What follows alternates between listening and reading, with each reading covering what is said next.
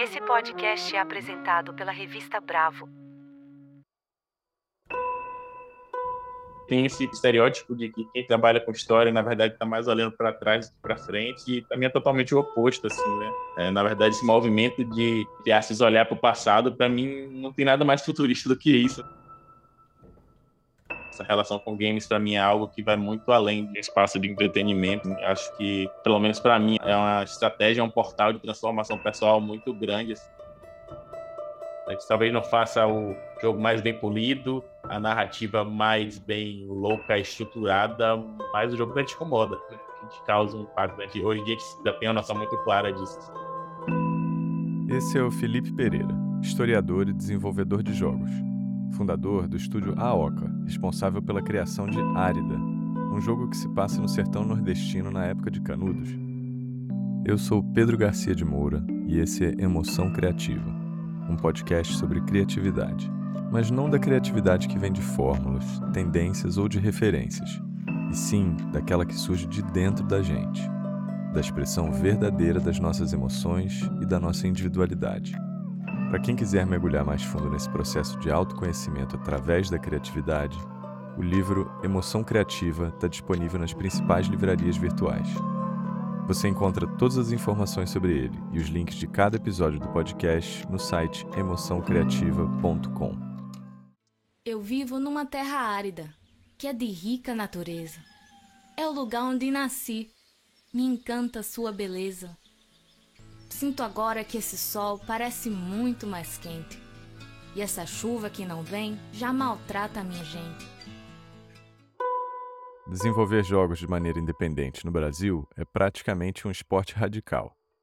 E além das dificuldades de conseguir materializar um produto tão complexo, com desvantagens cambiais, de mercado e sem incentivos, Filipe teve que enfrentar todo tipo de preconceitos quando quis contar uma história verdadeiramente brasileira, como a menina Cícera enfrentando a seca durante a Guerra de Canudos.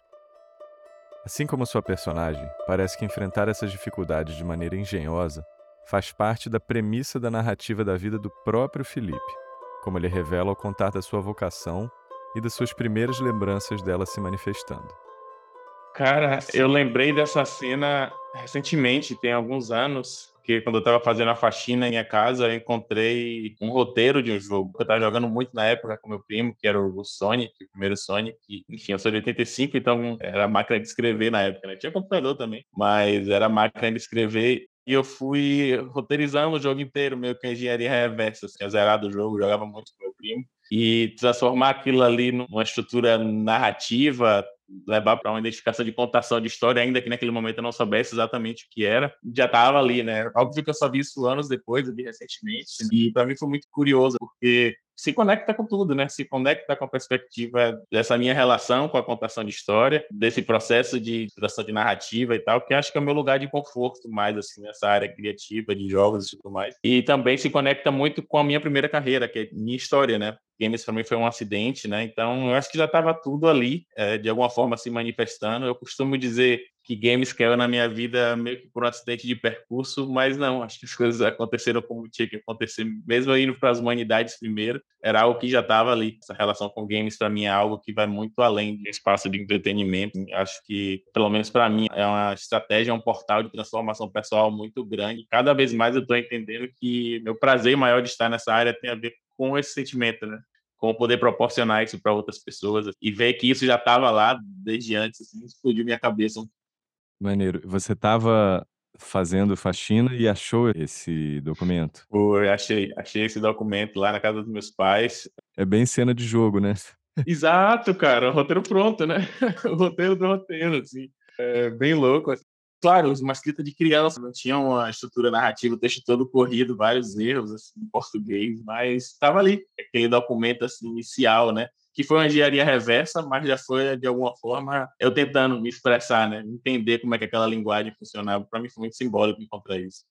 Você está trazendo aí essa camada que você já estava conectado ao seu storytelling. Uhum. E eu acho sempre muito interessante tentar ver que outras coisas que vêm nesse episódio. Eu acho muito interessante essa questão da engenharia reversa, porque quando você pensa o que, que significa ser um desenvolvedor de jogo no Brasil, que é uma coisa que não tem nenhuma facilidade, pelo contrário, só tem dificuldades, é, você meio tem que fazer uma engenharia reversa do que com, como é que se faz jogo lá fora. Exato. E conectando também com a tua formação de história, uma história que se propõe a ser revisionista ou a desconstruir, que eu acho que o Árida tem muito disso, né? Ele traz uma perspectiva que é perspectivas que foram apagadas. Exatamente. E isso também é uma perspectiva de engenharia reversa para com a história. Sim, sim. É um, é um processo de releitura, né? É, então eu acho que é muito maneiro, porque parece que a tua vocação, na verdade, é a engenharia reversa. Sim, sim, sim. Eu já pensei muito sobre isso. Talvez eu esteja materializando isso nesse momento aqui com você, né? Mas essas ideias soltas, elas já povoam, já estão na minha mente já há algum tempo, assim. Esse lance que você falou da engenharia reversa na parte técnica, totalmente. Um dos maiores impulsos que eu tive nesse processo de fazer jogos com essa abordagem, com essa lente mais cultural, mais histórica, parte, de fato, do meu desejo de me ver mais, ver mais da minha história. Eu cresci jogando jogos e cresci, de certa forma, me alimentando com referências culturais externas que eu convivi aqui, que foi ótimo, porque deu repertório, deu bagagem, mas eu sempre senti assim, nossa, eu sou de Salvador, uma das cidades mais potencialmente culturais, não vou nem dizer do Brasil, do mundo, eu não vejo tanto disso nesse meu espaço de entretenimento, que eram os jogos, né? Então tem esse impulso, mas aí em algum momento a gente bate de frente com o que você falou, né? Uma questão histórica mesmo, assim, de cena, de, de desenvolvimento. Acho que como consumidor, o Brasil sempre teve um destaque desde os primórdios dessa indústria, mas como criador é algo muito recente, assim, né? Então meio que passa mesmo por um processo de entender como é que a Matrix funciona para você hackear ela. Você não vai hackear ela de fora do computador, se você entrar, entender como é que aqueles símbolos, aquelas regras internas funcionam para você colocar ali seu tempero, seu gosto, assim. É, então, sim, tem muito disso, especialmente porque hoje em dia, talvez menos, mas na minha época, quando eu iniciei a, essa área, há dez anos atrás, um pouco mais, na verdade, a carreira de jogos ela não era algo tão palpável como é hoje em dia, né? Não tinha espaços formativos, por mais que tivesse internet, o acesso a conteúdo não era como é hoje. Então, passava muito por isso mesmo. E, beleza, o que é que já foi feito? Como é que a gente pode colocar a nossa lente dentro do que foi feito? E eu percebo que a minha abordagem criativa passa muito por isso, de fato. E também tem essa relação com a história, né? Porque tem esse estereótipo de que quem trabalha com história, na verdade, está mais olhando para trás do que para frente, e para mim é totalmente o oposto. É, na verdade, esse movimento de, de entre aspas, olhar para o passado, para mim, não tem nada mais futurista do que isso. Né? A possibilidade de você se entender e, e proporcionar novas leituras sobre o que está por vir, sobre o que aconteceu. E, de fato, eu entendo essa minha relação com games e história como um processo de ressignificação mesmo. De forma nenhuma encerrar o assunto, né? Mas você pega um assunto como Canudos, que é um assunto, nossa, fundamental para a nossa formação identitária enquanto povo, né? Enquanto país, enfim. E é um assunto tão apagado, né? De certa forma, institucionalmente apagada. Se você utiliza os games para poder colocar um holofote de novo nisso, assim, de certa forma, eu acho que é um privilégio, assim, tremendamente privilegiado de trabalhar com essa temática. Assim. Eu sempre peço licença para trabalhar com ela, porque por mais que tenha um potencial criativo ali no que a gente faz, entendo que a gente está fazendo mais como um meio mesmo.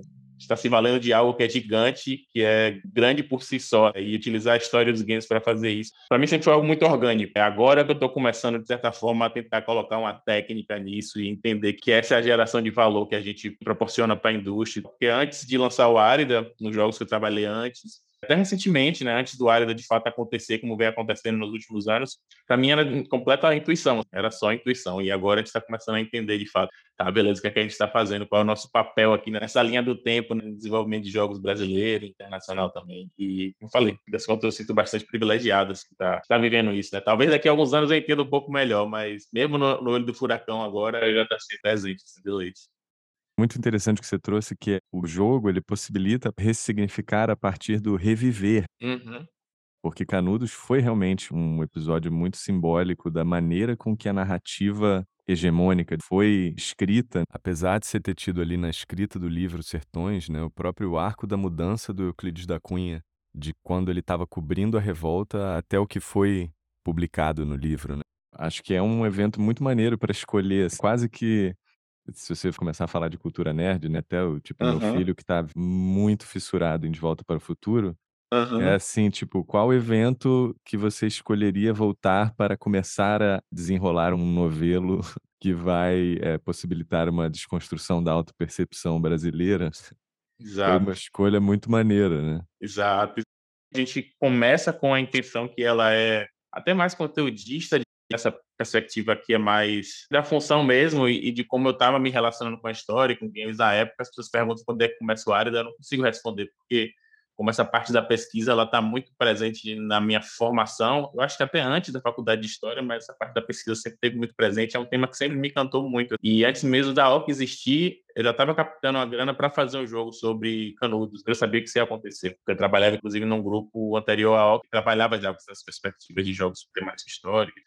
Mas aí, quando eu mergulho e a AOCA nasce, eu percebo que, é como você falou, de onde é que pode ser esse ponto de partida para fazer outras coisas. E realmente eu tenho dificuldade de pensar, em, nesse momento, né, em outras temáticas que me permitam tanta expansão. Assim, é claro que eu estou fazendo esse movimento porque eu estou pensando no que vai vir pós-Árida, né, em relação uhum. à franquia. Mas, de fato, é quando a gente mergulhou na pesquisa, eu vi, tá, beleza, tem algo aqui que é muito maior do que esse, esse episódio que já é gigante, né? Essa relação que a gente tem com o interior do Brasil, essa relação que a gente tem com a formação, assim, identitária do sertão mesmo, enquanto espaço de aglutinação de diversas referências étnicas e raciais, que foi que foi construída ali, essa oposição com o Brasil do litoral, em termos de projeto de poder e tudo mais. Tem muita coisa acontecendo ali, né?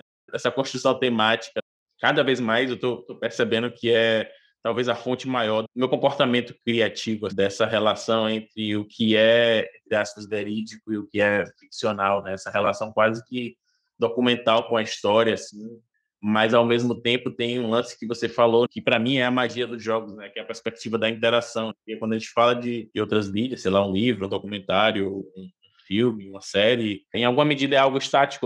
Você, como produtor, como criador, você consegue, em alguma medida, desenhar ali um uma estrutura de experiência que é, de certa forma, mais estanque. Assim, nos jogos, não. Tem um elo perdido ali, que é a pessoa que está jogando, né? Por mais que você uhum. desenhe a estrutura narrativa, desenhe as mecânicas, mas o que vai ser feito está na mão da pessoa jogadora, né? E isso, para mim, é de um potencial transformativo. Claro que eu puxo, puxo a sardinha para o meu lado, né? Eu trabalho nessa área, mas é de um potencial que, para mim, coloca os games em um outro lugar, em relação a, a entretenimento, em relação à interação com, com narrativa, com conteúdo e tal. Então, para mim, no fim das contas, é tudo muito mágico. Eu me sinto meio que como superpoder mesmo, assim, no fim das contas. Assim. É, é meio doido, assim, essa relação que, que os games permitem a gente ter como criador. É algo que me encanta profundamente. Claro que com o desenvolvimento da empresa, cada vez mais eu estou vinculado a outras coisas mais estratégicas e tal, mas sempre que eu preciso me lembrar do porquê que eu comecei essa loucura, eu volto para o que os jogos causam em mim, para essa relação que ele me, me proporciona e o quanto isso é impactante para as pessoas. Eu me lembro, tá, beleza? Foi por isso que eu comecei, aí, aí volta a me estimular de novo para estar nesse fluxo, é bem doido.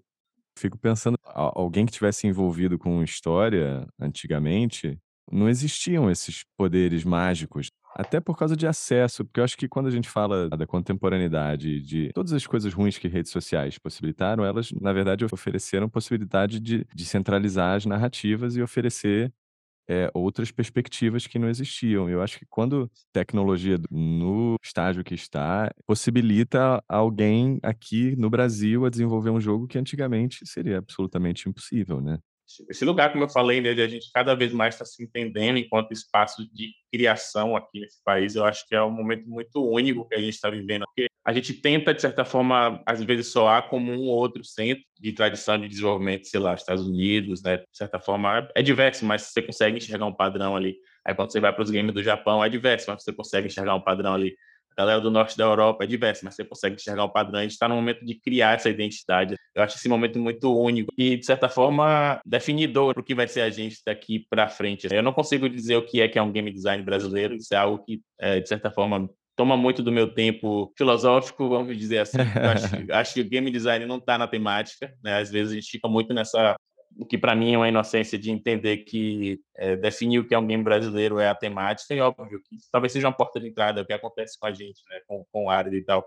Mas eu não acho que seja só a temática. Eu também não acho que para um jogo ser considerado como trabalhando com brasilidade tenha que trabalhar com temáticas nacionais. Eu entendo que está muito mais a fundo. Eu acho que está muito mais a forma como a gente se relaciona com ritmo, na forma como a gente se relaciona com narrativa. É uma coisa mais...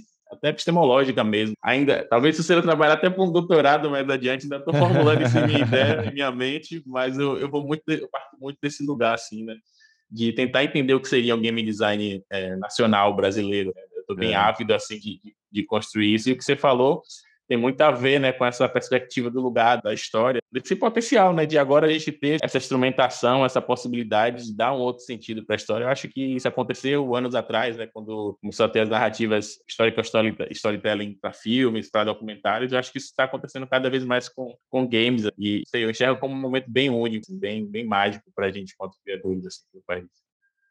Eu também reflito muito a respeito dessa questão de brasilidade, e quando a gente fala internacionalmente, qual é a nossa linguagem em relação ao outro mundo, uhum. eu vejo uma coisa que é muito do, do trabalho do Árida, que eu, acho, eu entendo a gente como um país periférico no contexto uhum. global. A nossa vocação é política, no sentido de ter a capacidade de reescrever a história, que foi uma história que foi escrita de maneira hegemônica, sempre deixando de fora essas múltiplas perspectivas. Eu acho que o Brasil é uma potência gigantesca, criativa, de ir começando a oferecer essas perspectivas. E eu acho que nisso é que o Árida já está ajudando a construir essa identidade brasileira, no, no mínimo no sentido do efeito que ela causa.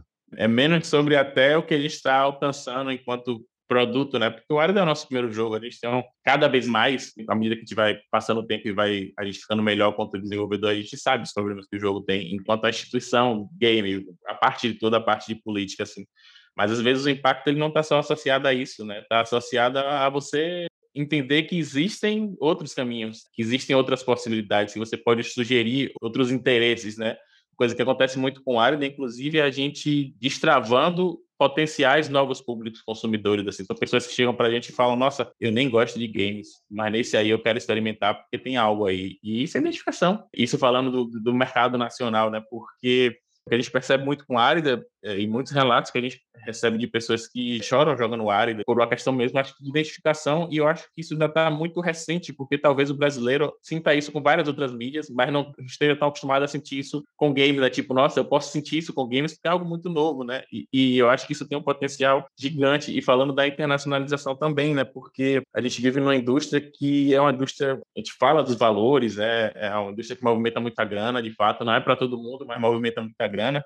E por movimentar muita grana, muitas vezes o fator inovação ele fica muito limitado, né? E aí você fica vendo repetições temáticas, é o que está dando certo. É isso aqui, vamos investir o máximo nisso aqui. Começou a dar errado, a gente pensa mudar. Então, é um mercado que a gente vê muito ser pautado por hegemonias, né? Tanto do ponto de vista temático, quanto do ponto de vista de experiência de jogo. O que é que está dando certo no momento? E o Árida, ele meio que liga um foda-se pra isso tudo, assim, né? E só vamos, assim. Vai fazendo o que acha que faz sentido para a gente. Assim. Isso é, como você falou, uma vocação política. É claro que quando eu ligo que a gente lido, lido foda-se, eu não estou dizendo que a gente está criando coisas novas. Tá? A gente parte de uma referência e, e de jogos que já se estabeleceram e tudo mais, tentar colocar o nosso tempero, mas é, de certa forma, não tentar se encaixar muito no que está acontecendo no mercado para poder criar a nossa plataforma de expressão. Fechando esse parênteses aí. Mas voltando para o que você falou do lance do potencial brasileiro, nossa, eu acho que você não precisa ser muito especialista no mercado de games para entender o quanto estrategicamente o Brasil ele é gigantesco nesse mercado, porque a gente é o quinto mercado consumidor do mundo e a gente não está usando, sei lá, nem trinta por cento do nosso potencial, se a gente for comparar com China, os lugares assim, que a cultura de jogar ela está muito mais presente, de certa forma. E, de fato, games, os games estão presentes cada vez mais, cada vez mais massivo, mas ainda é uma, um recorte um pouco limitado. Claro que isso está diluindo cada vez mais. Aí você tem um P C gamer, né, algo tão acessível, você tem um console, muito menos, né, pagar três, quatro, cinco mil reais no console. Celular hoje em dia já está um pouco mais acessível, e é por isso que a gente está fazendo esse movimento de ir para celular. Mas eu, de fato, entendo que o Brasil é muito estratégico, porque a gente é o quinto consumidor, mas é apenas o décimo segundo quando fala de receita, né? A gente está atrás de receita como países como Espanha, como França, que são assim, potencialmente muito menores. Claro que tem a diferença cambial e tudo mais, mas assim, no momento em que a gente conseguir desenvolver esse espaço consumidor, mas também tem esse espaço criativo aqui, de empresas fazendo a coisa acontecer daqui, como já está acontecendo, ainda no nível inicial, mas já acontecendo. Eu acho que é uma indústria que tem um potencial assim, infindável para poder ser estratégica para a economia do país. Assim. E passa muito por essa questão da política. Né? Se a gente começa a olhar para as nossas raízes, para a nossa ancestralidade e produzir coisas minimamente influenciadas por isso, com esse potencial que a gente tem, a gente pode buscar outros caminhos, outras saídas, né, para essa indústria. É o que eu sinto que em uma microescala está acontecendo com o Árida, mas é como eu falei minutos atrás, assim, a gente também está no olho do furacão, a gente está tentando é, desenvolver o plano de voo enquanto o voo está acontecendo, né? Mas a gente já percebe isso acontecer assim, no nosso dia a dia, assim, é bem louco. Fazendo um paralelo que eu acho que talvez fique mais claro com a música, a Árida é como se fosse um disco de rap, no sentido de que ele é música, Você não compara ele com, com algo em termos de melodia ou em termos de orquestração, porque aquilo ali é primariamente uma expressão política. Uhum, sim. Obviamente ele está usando a linguagem da música, mas não é o propósito em si. Exato. É bem louco você falar isso, assim, porque boa parte do time é bem... gosta muito de rap, assim, a gente fala muito sobre o quanto é, artista de rap influencia a gente criativamente, muito por essa postura mesmo. Porque é claro que o rap hoje em dia acho que é o gênero mais... pautado no mundo, e aí isso começa, a perspectiva política ela começa a se diluir um pouco, tomar outros formatos, mas essa coisa contestadora ainda está ali. E isso é algo que a gente tem muito na nossa, na nossa essência, especialmente porque, eu não vou dizer que está fácil agora, porque a gente não está ainda estabelecido, está bem longe disso, na verdade. Mas antes de lançar o jogo, nossa, se a gente fosse dar ouvido às crenças limitantes que ou a gente criava ou a gente era exposto, né, externamente, de que era um jogo no máximo nordestino ia se interessar, que jogo com temática brasileira, o gringo nunca ia se interessar para jogar, as pessoas de fora nunca ia se interessar para jogar. A galera usava muito pejorativamente o termo, ah, esse é jogo de saci. A gente ouvia também muito que se é um jogo com temática nacional, objetivamente era um jogo educativo. Você não podia trabalhar com essa perspectiva e mirar no mercado do entretenimento. Então foram muitos paradigmas assim que a gente foi ouvindo, que foram barreiras que foram meio que colocando na nossa frente. E a gente precisou dessa postura meio contestadora mesmo. E acho que o rap, de fato, é uma... nunca tinha parado para pensar nessa forma. Mas até do ponto de vista de potencial, né, de se massificar, acho que games e rap é uma linguagem bem, bem prima, assim, né? A gente se identifica muito com, com, até como área de influência mesmo. Totalmente. É a linguagem de transformação, né? Sim, sim, sim. Total.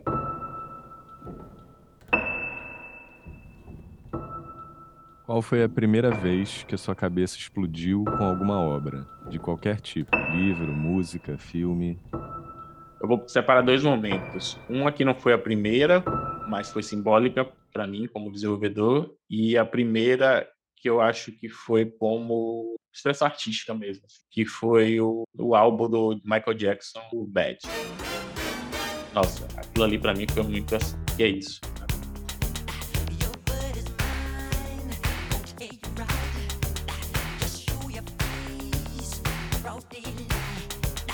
E eu sou músico também, eu toco bateria, então... essa relação com, com música, eu acho que foi, na verdade, a minha primeira expressão artística, porque eu nunca fui ilustrador, trabalhar com games nunca era a possibilidade, mas a música já estava ali, de certa forma, dando essa vazão, desde muito novo, antes de ir para games e para game design, enfim, narrativa. Sequer sabia que isso era possível de ser feito. Então, acho que o, o álbum do Michael Jackson, Bad, foi a primeira coisa que mexeu muito comigo criativamente, é, por mais que tenha referências estéticas que não são muito... talvez relacionadas com a que a gente consome aqui na Bahia, assim, eu nasci no centro histórico, então tudo que mais for estereotipado de Bahia está muito presente no meu cotidiano desde sempre, mas o Michael Jackson é uma linguagem universal, assim, e foi algo que me tocou muito desde muito pequeno. O que, que o Bad causou em você?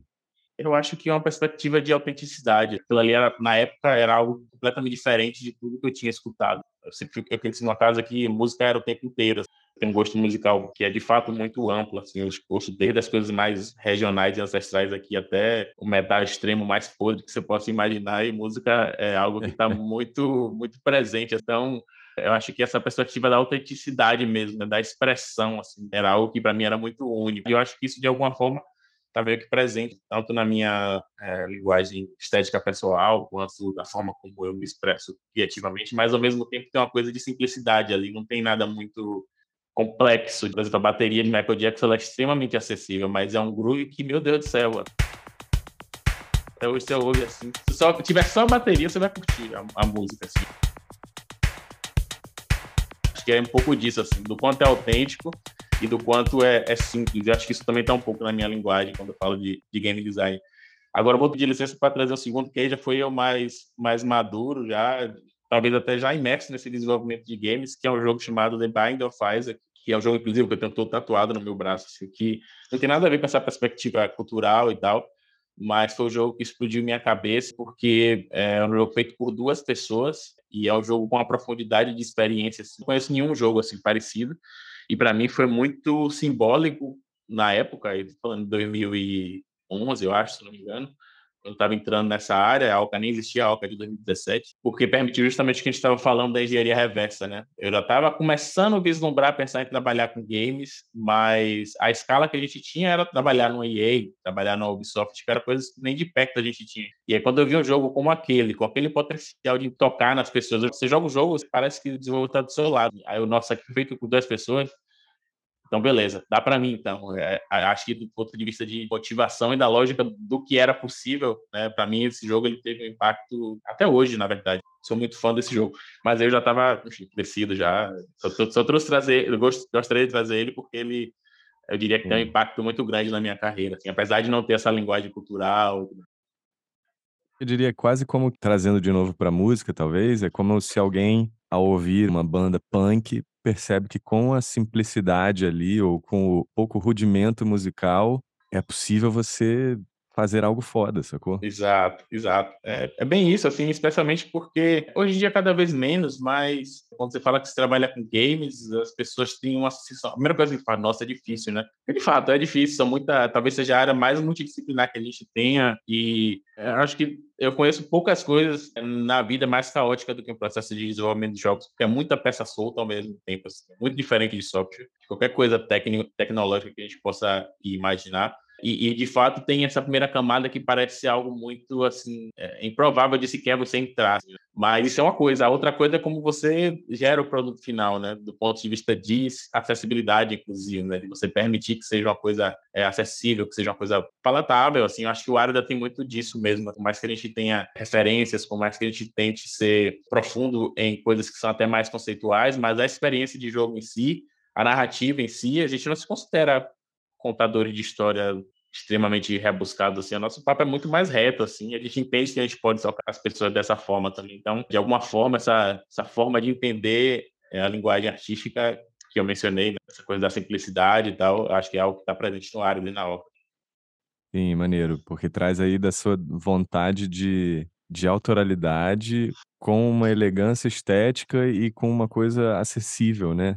Especialmente porque tem muito do que eu falei de entender que o Árida ele tem o potencial para sensibilizar outros públicos, né? E por mais que a gente saiba que não é um jogo, como a gente fala, que é pick and play, que é pegou e jogou, tem alguma curva de aprendizado ali, a gente tenta deixar isso o mais acessível possível. Assim, ainda não está o ideal, a gente pode melhorar muito nisso, mas tem essa preocupação conceitual de, tipo, ter a possibilidade de que isso atinja o maior número de pessoas possível. É claro que é um mercado, é claro que é um negócio, a gente precisa entender os nichos, nem todo mundo vai se interessar pelo Árida, as pessoas às vezes vão com uma ideia do que é o jogo, mas se a gente conceitualmente tem esse, esse interesse, né, essa, essa predisposição, acho que já é muita coisa, especialmente porque dentro dessa área de história, salvo engano, esse, essa temática de Canudos é a temática mais trabalhada dentro da Universidade de História, né? Tem muitos trabalhos sobre isso, porque de fato é um tema muito relevante para a nossa formação identitária. Porém, o que é que disso sai para a população como um todo, né? Às vezes, é, isso é uma questão que eu sempre faço academia, assim. E falo com tranquilidade porque até pouco tempo eu estava muito envolto é, o processo da, da academia, agora estou cada vez mais nessa parte. Né? Mas é o quanto muitas vezes essas discussões ficam presas naquele núcleo ali e muitas vezes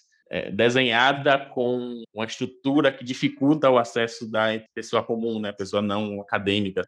E eu acho que isso, de certa forma, é um desperdício, né? Porque a gente produz uma quantidade infinita de conhecimento, coisas extremamente fodas, assim. É... E eu falo isso até do lugar dessa pesquisa de Canudos que não para nunca, eu tô sempre lendo coisas. Mas isso não chega, né? Para a maioria das pessoas, assim. Então, eu acho que se a gente consegue fazer isso com o jogo, e com o jogo onde o papo é reto, assim, eu acho que é um potencial transformador muito grande.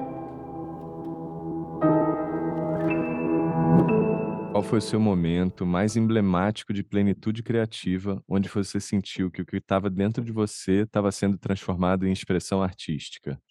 Aí não foi um processo criativo em si, porque a gente, no Árida, como eu falei, foi um gol cego. Assim. A gente, a gente tinha muita confiança no que a gente estava fazendo, mas a gente não tinha...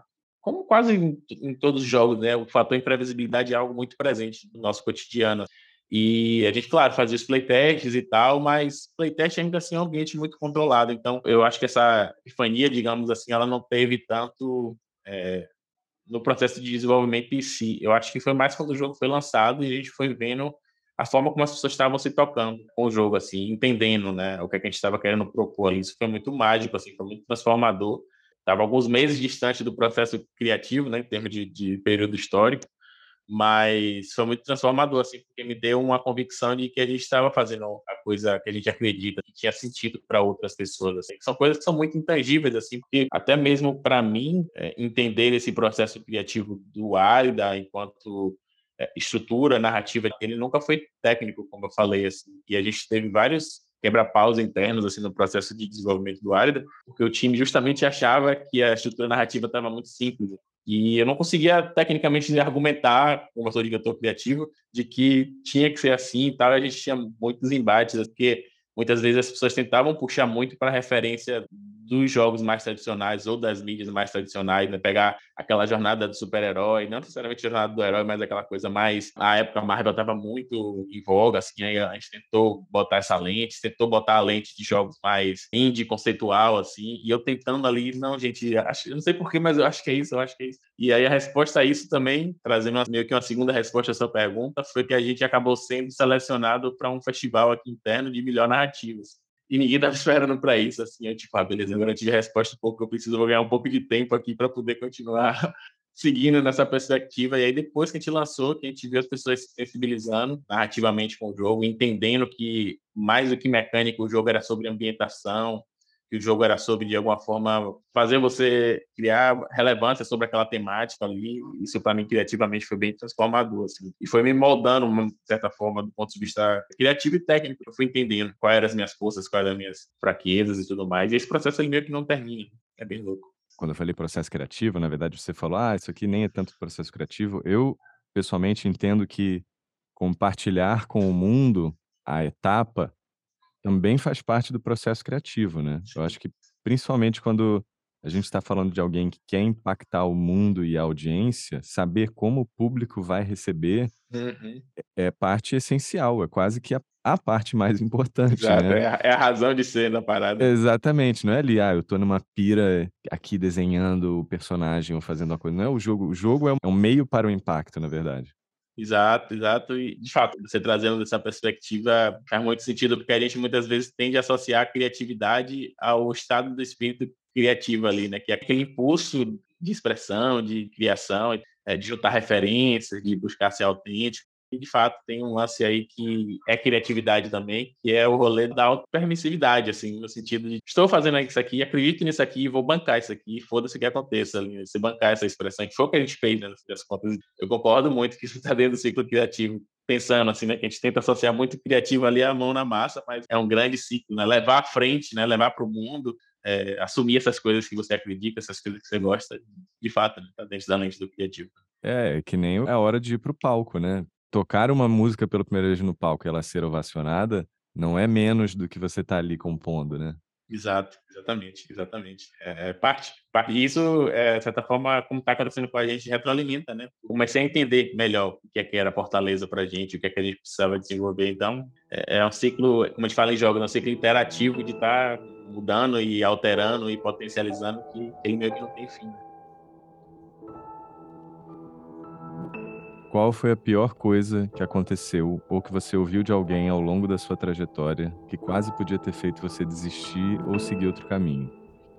É, eu acho que essa é a perspectiva de, da limitação mesmo, de que por que, é que as pessoas vão se interessar por isso? Por que, que um jogo com a temática nacional seria algo que valesse a pena tanto a imersão de criação quanto para quem está jogando? Para mim, em dado momento, parecia que era água e óleo, assim. Não podia misturar o universo dos jogos com essa perspectiva de lente mais histórica, mais cultural. Para mim, de certa forma, isso foi muito alienante, assim, porque essa lente das humanidades ela está muito presente na formação do Filipe, assim, né? Desde sempre, até antes de eu fazer faculdade de História. E o que eu estou fazendo com games, na verdade, é misturar essas duas paixões, né?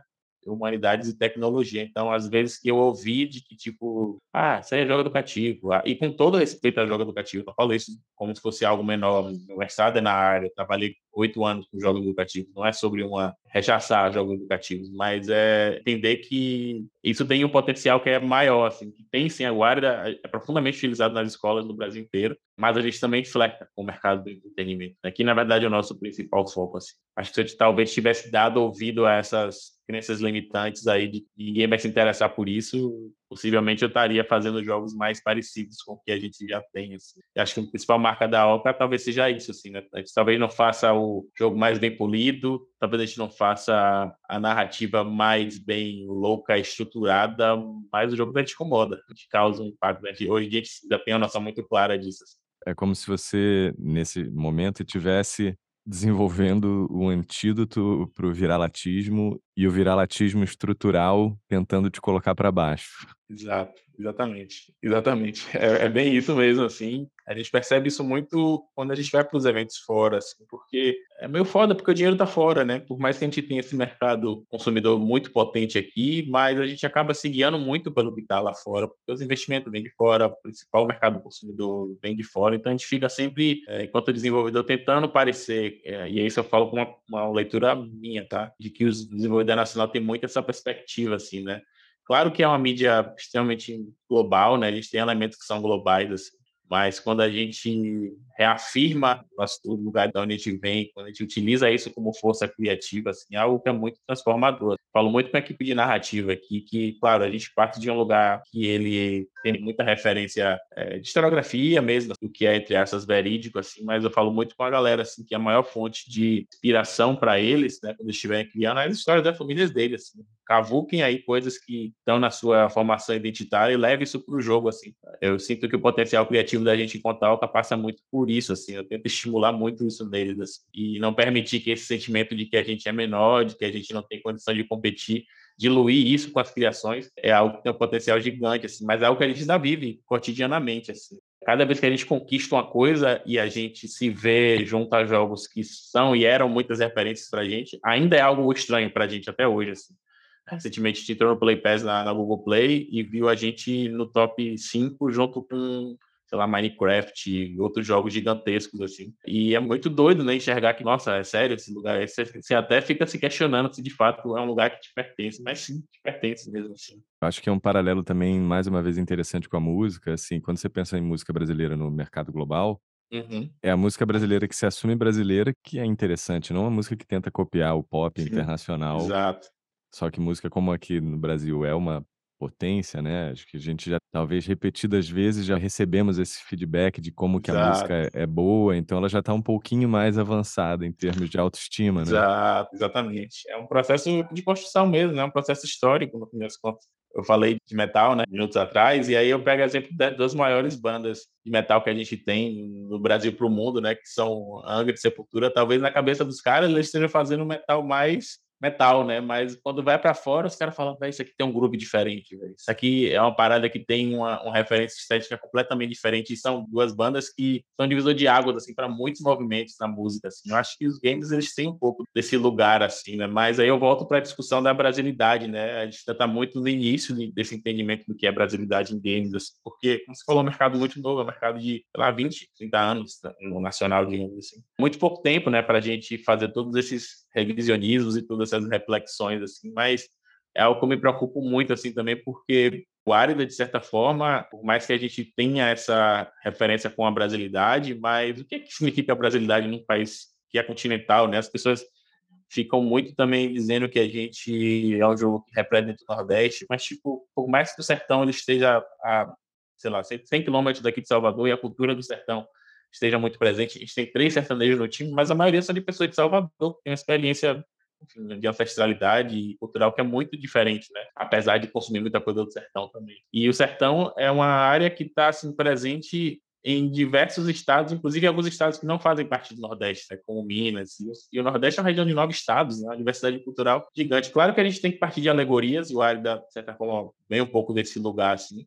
Mas eu acho que essa discussão do que é brasilidade nos games, de como entender o game design brasileiro, eu acho que é algo que a gente pode, com o tempo, sem muita pressão também, é porque acho que é um processo de autodescoberta, no fim das contas, e o Árida sugere isso, né? A gente já vê outros jogos vindo um pouco nessa toada, mas eu acho que é uma das pautas, assim, a gente pensa muito sobre como estabelecer essa indústria, de questão é, de custo, né? de, de facilidade de formação de empresa, de estímulo a, a desenvolvimento, a criação, a formação, mas eu acho que esse lado mais epistemológico, assim, mais conceitual do que, é que a gente está produzindo, no meu entender, assim, é algo que também é tão importante quanto, assim, para a gente, inclusive, poder se destacar internacionalmente. Sim, total, né? Tem que fazer a produto e criar a cena junto, né? Exato, exatamente. Qual foi a coisa mais importante que você já ouviu de alguém que, pelo contrário, te ajudou no momento de questionamento? Acho que isso é bem diluído entre dois feedbacks, assim. Um feedback são dos professores que chegam para a gente falando o quanto o Árida foi assim, transformador para a sala de aula. Assim. A gente já foi convidado algumas vezes em Salvador para ir para trabalhos escolares que os alunos fizeram sobre o Árida. E é muito doido assim, o potencial que um game... Primeiro que as crianças não acreditam que foi um game feito na Bahia, né? Já começa por aí. E depois com uma temática com a qual eles podem se identificar. Então, é algo que tem um potencial assim, gigante. E todo esse lado educacional da gente é muito orgânico. A gente não consegue nem fazer uma perspectiva comercial disso. As escolas simplesmente abraçam. A gente tem, sei lá, mais de oitenta trabalhos nessa parte acadêmica em graduação, pós-graduação, mestrado, doutorado sobre o Árida. Então, todos esses feedbacks que a gente recebe aí desse ecossistema mais da educação assim, é algo que me, me toca muito, assim, porque me faz entender que a parada é muito além de game, é muito além de apertar botão. Tem um outro impacto acontecendo aí. É, e o outro lado são a parte mais dos jogadores mesmo, das pessoas que jogam o jogo e que trazem relatos de profunda gratidão mesmo, assim, né? Tipo, nossa, lembrei do meu avô, vim dessa região aqui, vocês fizeram um ótimo trabalho, o jogo me tocou profundamente, assim. Ou de pessoas de fora do país também, que falam, nossa, eu tô começando a estudar português e pra mim tá sendo incrível fazer essa imersão. É, nessa parte do Brasil, porque quando fala de Brasil, as pessoas pensam Rio de Janeiro, né? No máximo ali a Amazônia, e existem vários Brasil dentro do Brasil, né? Então, esse feedback dos jogadores que vão além do jogo, né? Às vezes as pessoas falam, nossa, o jogo é emocionante e tal, mas quando vem essa coisa a mais, assim, que me faz também perceber que é além de jogo, que é, é uma perspectiva de intervenção social mesmo, isso me dá um gás tremendo, assim, pra continuar fazendo o que a gente tá fazendo. É uma dupla... inspiração, um duplo impacto, né? Acho que uhum. tem esse lance da representatividade de ver a sua história retratada uhum. e de ter ela reconhecida e admirada. Exato.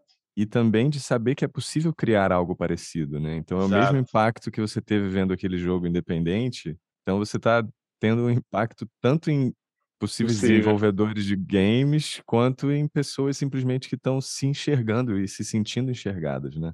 Total, total. Eu acho que tem muito disso, assim, né? Desse potencial de identificação mesmo. Né? Acho que, no fim das contas, passa por isso mesmo, assim, por esse lugar da, da identificação, o quanto a gente consegue, o que a gente está criando aqui, permitir que as pessoas se aceitem, no fim das contas, e, e tenham uma relação diferente com a sua própria história. Assim. Isso, para a gente, é um, talvez seja o principal ponto assim, de estímulo mesmo, assim, de fazer com que a gente continue trabalhando, com que a gente está trabalhando. Assim. Esse potencial de identificação passa muito por essa escolha que a gente tem de, de trazer a cultura popular para os jogos, assim, né? É uma coisa que a gente vê que no Árida toca muito, essa coisa do... Claro, é, o, o game, ele tem esse lugar do idílico, do fantasioso, como algo meio que como uma linguagem padrão, e tá tudo bem também. Mas quando você traz com o Árida histórias que não só poderiam ter acontecido, como provavelmente estão acontecendo nesse exato momento, eu acho que isso é de uma transformação muito grande, assim, né? E às vezes das coisas mais complexas, até a relação com, sei lá, com escassez, com os impactos da seca, até coisas mais, que pra gente é óbvia, mas assim, a gente recebe muito feedback de tipo, nossa, eu sabia como era um aipim no prato, mas eu não fazia ideia de como era um aipim na vida real. Ou tipo, nossa, é verdade, o ovo não dá no mercado, você tem que pegar o ovo no ninho. É umas coisas assim que pra gente é meio óbvio, mas assim, são mudanças de paradigma muito sutis, assim, né? Que você vai tirando venda dos olhos das pessoas, assim, que parecem óbvias, mas que eu acho que gera alguns impactos, alguns sentidos ali internamente, né? Bem doido. Essa imagem que você falou aí do tirando as vendas, eu enxergo muito que esse, o, o papel político que, que a gente estava falando antes, e uhum. uma coisa que eu percebo que está aí muito no, no teu discurso e no teu trabalho, é essa desconstrução de crenças limitantes. Uhum. Tanto de como a pessoa se percebe, quanto dela entender que é possível ser desenvolvedor de jogos. Acho que tudo isso está passando por essa desconstrução. Sim, sim. E, é, e que é uma parada extremamente pessoal, no fim das contas, né? E eu acho que é por isso que as pessoas se identificam muito, assim, porque para a gente fazer esse movimento que a gente está fazendo, a gente tem que lutar nossas lutas que são internas, algumas é você com suas próprias questões, outras é no coletivo, quando a gente vai para eventos, ou quando a gente precisa ou vender ou bancar as, as coisas que a gente está fazendo. Então, no fim das contas, essa expressão que a gente se habilita a fazer, a tocar as pessoas dessa forma, com essa autopermissividade, digamos assim, no fim das contas, é é o primeiro impactado da gente mesmo, né? Porque para a gente estar tá fazendo o que a gente está fazendo é uma luta diária mesmo, assim. Como eu falei, de às vezes se permitir de que não, a gente está tendo esse destaque porque a gente merece ter esse destaque, porque às vezes até a gente questiona um pouco isso, assim, também, né? É aquela boa e velha síndrome do impostor e tudo mais. É, então, é, no fim das contas, é um ciclo que está muito ligado, né? A experiência que as pessoas têm com o que a gente tem como criador também. Assim. Que conselho você daria para você quando você estivesse começando, não em termos de carreira, mas em termos de busca expressiva? Ou seja, o que, que você aprendeu ao longo dos anos sobre como acessar criativamente esse seu material interno? Intuitivamente eu consegui acessar essas coisas que são mais da minha entranha mesmo, do que me mobiliza, do que faz me, me emocionar, assim. Hoje eu consigo cada vez mais tocar isso com uma clareza muito ampla, assim, de, tipo, entender o que é que criativamente me, me move. Mas eu acho que o feedback para um Filipe do passado seria muito esse, assim, de banque banque as coisas que você acredita, né? Banque aquilo que está lá no, no seu mais profundo ser, assim. E veja que isso, de certa forma, está muito conectado às coisas que eu vivi, né? Ter nascido num bairro que é profundamente influenciado por essa parte cultural de Salvador e de história, ter artistas na família, acho que tudo isso, de certa forma, foi muito transformador, assim. E quando eu enxerguei essa potência, entendi como acessar e aprendendo cada vez mais, acho que, como você falou, o trabalho ele acaba virando um meio, assim. Por mais que tenha todo o cansaço de fazer coisas acontecer e todo aquele rolê mais institucional, mas tem algo aí que é muito intangível, assim, desse prazer criativo, desse prazer de expressão, assim. E eu acho que, no fim das contas, todo mundo tem um pouco disso, né? Acho que é muito sobre encontrar a sua verdade mesmo, assim, porque às vezes a gente associa esse lado da criação aos, como a gente chama, entre aspas, criativos, né? Que é a galera ali que trabalha lá no audiovisual, ou na parte de marketing, comunicação, mas, sei lá, acho que todo mundo tem a sua verdade expressiva ali, né? E acessar isso é algo complexo, eu acho, porque tem, na medida que você vai crescendo, você vai se afastando cada vez mais delas, assim. Mas eu me sinto, como eu falei no início, muito privilegiado de não ter perdido o contato, de uma forma ou de outra, né? Com essas coisas que fazia o Filipe de cinco anos sonhar, e é a mesma coisa, no fim das contas, que está fazendo o Filipe de dezessete sonhar agora, assim. Meu trabalho, é, mais que tem a AOCA, mais que tem o Árida e as próximas séries que a gente vem a fazer, mas para mim está muito claro que minha carreira é muito sobre eu continuar tendo acesso a essa fonte, assim, a continuar a ser tocado, a continuar a ser emocionado é, em relação a ela. Assim, né? Eu sinto que meu trabalho, acima de tudo, tem mais a ver com isso do que qualquer outra coisa. Essa paixão mesmo. Assim. Fico pensando aqui, até baseado nos papos que eu tenho aqui com vários artistas, cada um enfrentando algum tipo de... das suas próprias dificuldades, seja pessoais ou estruturais, mas a sensação que eu tenho é que quem está desbravando e ocupando espaços que não eram permitidos sempre vai estar sobrecarregado. Uhum. É da natureza de pessoas como você que estão construindo um espaço numa indústria que não tinha... É, tipo, a sobrecarga faz parte desse, desse Sim, karma. É.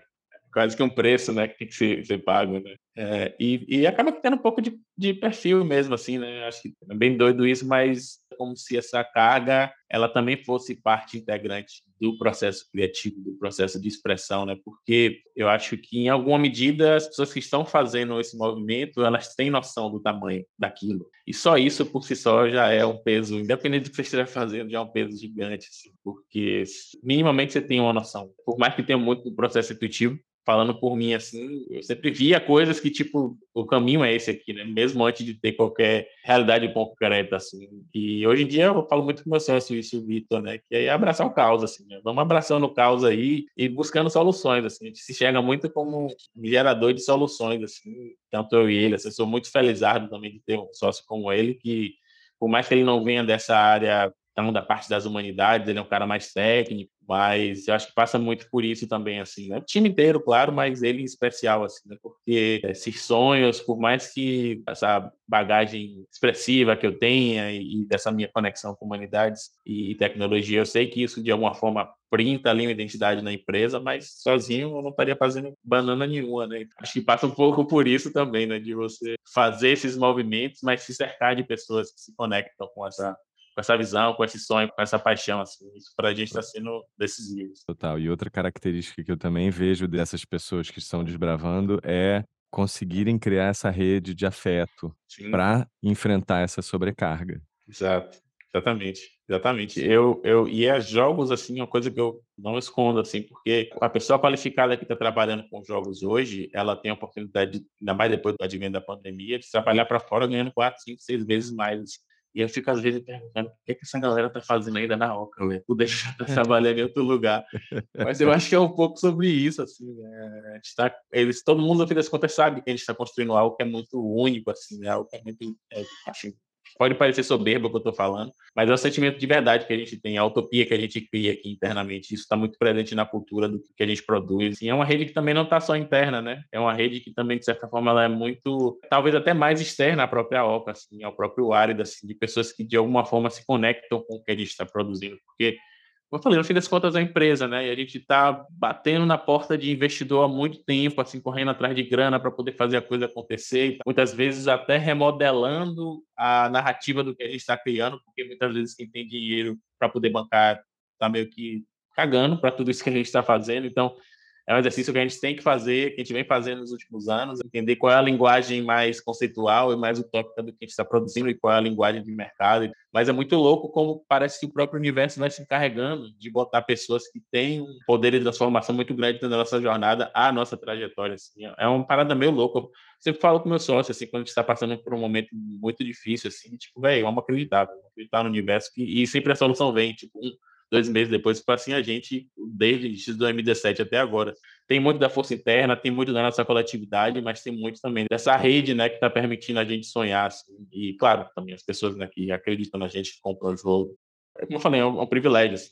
Cansado, meu cabelo está todo branco aqui, mas é, um, é um privilégio. Eu realmente me sinto muito privilegiado de estar fazendo isso tudo que a gente está fazendo. É maneiro, porque a, a arte transformadora, né, ela sempre vem de quem consegue catalisar essas experiências e dificuldades na própria arte, né? Que eu acho que é isso exato. Que vocês estão fazendo. Exato, exato, exato. A linguagem estética da gente, eu acho que tem um pouco disso, né? De como que essa jornada da gente, ela está sendo, de certa forma, impressa, né? No, no jogo que a gente está produzindo. Assim. A gente enxerga como um pareamento, assim, de narrativas muito forte, assim, a jornada de Cícera e a jornada da Oca, assim. É uma coisa meio desajustada ali, é uma coisa meio voo solo, mas ao mesmo tempo você tem uma rede ali e você está indo atrás de uma coisa que você não sabe exatamente o que é, né? No caso de Cícera é Canudos, mas que utopicamente parece ser algo muito bom e para a gente também é da mesma forma, assim, né? A gente realmente tenta, de alguma forma, fazer essa dupla camada aí do que a gente está vivendo com o que a protagonista da gente está vivendo na, na série, né? Parece que quem pega no meio aqui essa conversa não vai estar sabendo se a gente está falando de vocês ou, ou da protagonista. Sim, do... Exato, exato, exato. Tem um espelhamento muito grande, assim.